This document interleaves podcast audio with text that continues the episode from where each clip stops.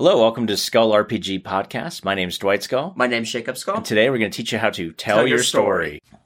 So to go with our last one on the role of the GM, with that given role, there's different types of GMs as well. Yeah, I don't think this will take too long to explain, but I think it's really helpful to figure out what kind of a GM you are because um, you might be feeling friction from a player or two because they may not be the player for the type of GM that you are. So, what does that all mean? Well, let's just jump right into it.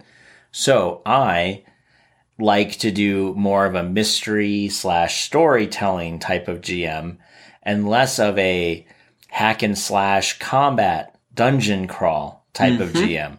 So if you want to go peruse the Underdark for the next three years of your life, don't take me with you because I'm not a dungeon crawler guy.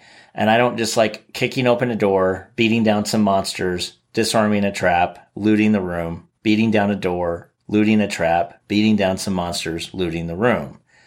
I like to do more of a Scooby Doo or Agatha Christie type of mystery where the hook leads to some options that lead to a big open ended question about what's happening that lead to me having to go to five or six different locations to gather enough clues to figure out what's going on, to piece it all together, to then try to do something. Or you're even more of like the political drama of Game of Thrones, or Minus kind of like some of the, the story aspects of Firefly, not the combat orientated. You're more about the story. Well, the nice thing about Firefly, let's talk about Firefly for half a 2nd mm-hmm. Now, if Firefly is a role playing game, it would be great.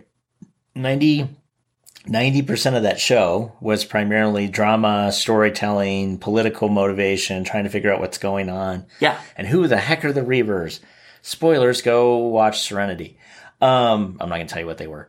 Uh, but the point is, the combat aspect of the of the show was very light. It did happen, but it wasn't necessarily like it. Okay, so the, the difference between that and maybe my remembering of GI Joe as a kid. GI Joe as a kid seemed to be, hey, there's a conflict, and then we go shoot red and blue lasers at each other. Somehow, no one ever gets hurt, and then somehow GI Joe wins, and they go back, and it's over. Yeah, knowing's half the battle, and then 25% is red lasers, and the other 25% is blue lasers. Great T-shirt. I haven't seen. Anyway, point is, or the Transformers, right? There's a conflict. They go fight each other out, and then they go home. Mm-hmm. So that's the combat style. Well, honestly, Firefly's a little different because you could have an entire episode where really there's almost no combat, right? There's no shoot, okay, corral, shooter, shooting up thing. It's a mystery. It's a heist. It's a whatever. And so I like the games that are not as combat orientated. Now that said, there are some GMs and it's just what they like to do. They're more into like I have a friend and he loves to play the um, like the Axis and Allies and all the war game board games. Like if the board game doesn't take 20 to 30 hours, he's not interested in playing. To me, if the board game's going to take more than eight hours, I'm not interested in playing. And even at eight hours, I'm almost already out the door. I was going to say anything more than four. Is- I know. But you, you tell me a game's eight hours, I may, I mean, you can even hear it in my voice. I may do it. But the other guy I know, he's a work comrade, co- uh, coworker of mine. He, he works like he loves 30, 40 hour long board games where it's like we're putting little tiny pieces of paper and we're literally recreating a battle out of World War II and he loves it. And that's fine. And you might have a GM that just, thrives on just rolling dice and just loves to roll dice and loves to come up with the most intricate dungeons and stuff. And that's fine. Mm-hmm. It's just one of those things like if you're playing with a combat GM and you're not a combat player, you might have a problem. Mm-hmm. If you're playing with a mystery GM and you're not a mystery player, you're going to have a problem. If you are easily bored, now by storyline, I don't mean I sit and read 3,000 pages of dialogue and it's like a choose your own adventure book. I mean, we jump into the action pretty quickly, but the action is normally the players trying to find something to piece together something. yeah, the player conflict is not, in yours at least, is more driven of us trying to solve a mystery or trying to figure out how to do something and not bursting down the door with axe in hand. Exactly. It's not necessarily kick down door, loot room, kill monster, repeat. It's Yes. more of, hey, kick down door, interrogate suspect, find a clue, figure out what's going on. Wait, that opened up three other possibilities. Where do we go now? Pick one. Go now, figure out what's going on there. Yes, sometimes you're kicking down the door, fighting a monster, disarming a trap, but mm-hmm. that's not what you're doing all the time. So the thing is, what's kind of nice is if you're playing with players that you feel like maybe they're disinterested, it could just be not that you're doing a bad job, but maybe your style of GMing is different than what they want to play. Now, that said, you may want to ask them what they'd be interested in playing and see if you'd be willing to try it. That Yeah. said, you may not be able to try it because it's just out of your wheelhouse. So I'll put it to you this way.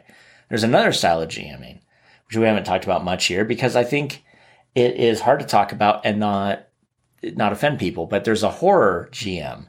They like to do horror uh, games. And so you can even relegate this to a cosmic horror like um, Call of Cthulhu or those tor- sorts of games where you have something menacing. But you could even relegate it to something like, okay, it's a GURPS game, and you guys are playing kind of a Torchwood, uh, Doctor Who spinoff Torchwood thing.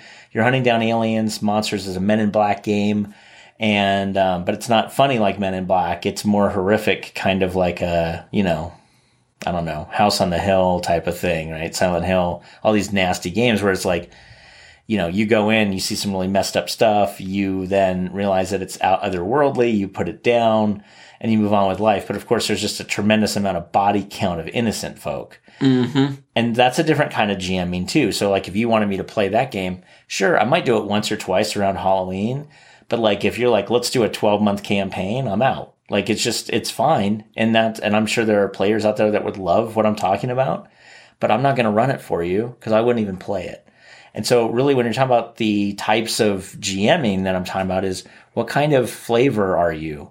Do you like the combat? Do you like the horror? Do you like the storytelling? Do you like the mystery? Do you like the western? Do you like the sci-fi? Do you like the we can keep going, right? And if you're in sci-fi, do you like the Star Trek? Do you like the Star Wars? Do you like the Babylon 5? Do you like the Firefly? Do you I mean there's so many different options, right? It's kind of one of these things of in some ways the easiest way to figure out what you are is pick one or two or three favorite movies that you would love to play Mm-hmm. And that is kind of the genre you are. Like, oh, you're a Tolkien high fantasy person. Which Great. doesn't mean that that's all you do. It's just that's your bread and butter. That's what you know. Right. And expanding yourself and challenging yourself is always Good something idea. we Should recommend. Absolutely do it. But if you know it's just absolutely abhorrent to you, like Mm-hmm. if you're if you're Lord of the Rings die hard, you might do a sci-fi. You might move in you might like a western, I- maybe not. But I'm not thinking you're going to jump into horror and be comfortable. Yeah. You know what I'm saying? And from the GM perspective, if you have uninterested players and it's a mesh, it's, it's not a sync of what you like to do versus what they like to do, there might be a median that you might have. So, like, I know that several people in our group have asked, could you sprinkle a little bit more combat in? Yep. Exactly. So you just have a little bit more combat. Yeah, exactly. So it's just a matter of you know you can you can easily accommodate. I think a, I think a big chunk of this is I would just recommend having an open dialogue at all times with your players. Mm-hmm. So I think that's going to wrap us up for today. We'll see you tomorrow. Hey, thanks for listening. And for more resources, please go to skullrpg.com.